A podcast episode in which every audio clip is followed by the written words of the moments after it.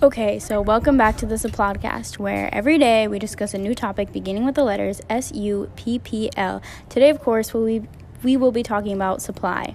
Rich, Your hosts for today's discussion are Rich, that would be me, Artie, and John. Artie, who are we looking at today? To aid us in our discussion, we're joined by economy supply expert George Manfredsen, Francingen, my bad, and graph specialist Dr. Chet Williamson. Mind if we call you Chet, Doctor? I didn't do an extra four years at the University of Central Florida to skip out on my title of doctor. but seriously, Artie, you were saying? Of course. We also have here with us a professor in the law of supply, Bryce Clifford, who is, in addition to informing us, running our soundboard today.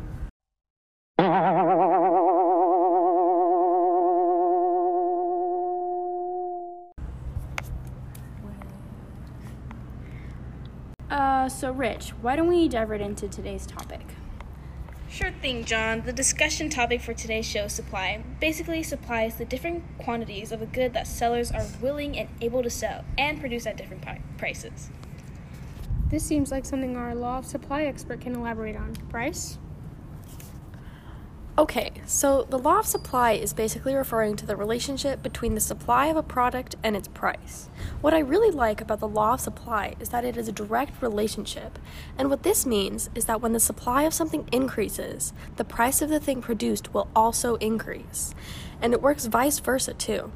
When the supply decreases, the price also decreases. So, yeah, that's basically it for me. Back to you, John.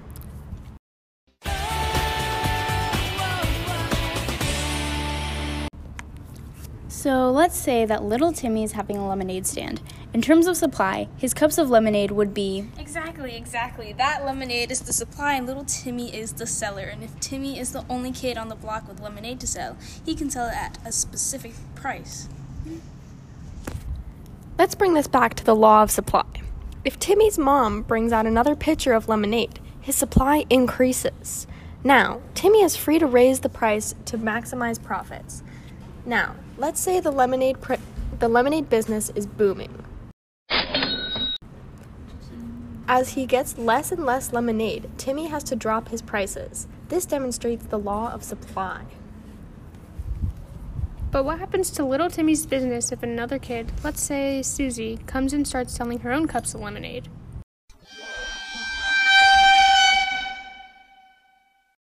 George, you look like you're eager to share. Yeah, so if Susie comes along and starts competing with little Timmy in the lemonade business, this is an example of one of the six fundamental supply shifters, in this case, the number of sellers. So, regarding that, we have six the prices and availability. Availability of resources, the number of sellers, which is basically competition, technology, and government actions such as taxes and subsidies, which are just government payments. Think like uh, the Ministry of Silly Walks. And then you have opportunity costs of alternative products, and expectations of future profits. So, for example, natural conditions can affect the number of available resources. Um, so, let's refer to the graph. Well, that's really interesting. While we're on the topic of graphs, let's bounce over to Dr. Chet to get more insight into illustrations of supply. It's just um, Dr. Williamson, actually. Never a dull moment, Chet. Anyways, let's get to the graphs. Look at this graph.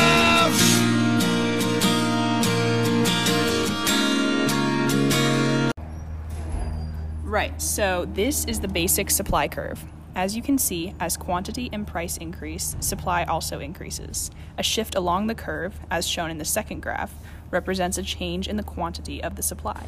This is always caused by a change in price. A shift along the x axis, as shown in the third graph, represents an increase in supply. The final graph shows a decrease in supply. Both a decrease and an increase are caused by one of the six shifters that were outlined by George. Well, this is all very interesting, but unfortunately, that will conclude our airtime for today's show.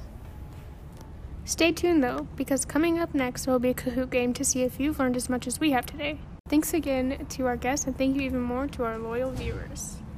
But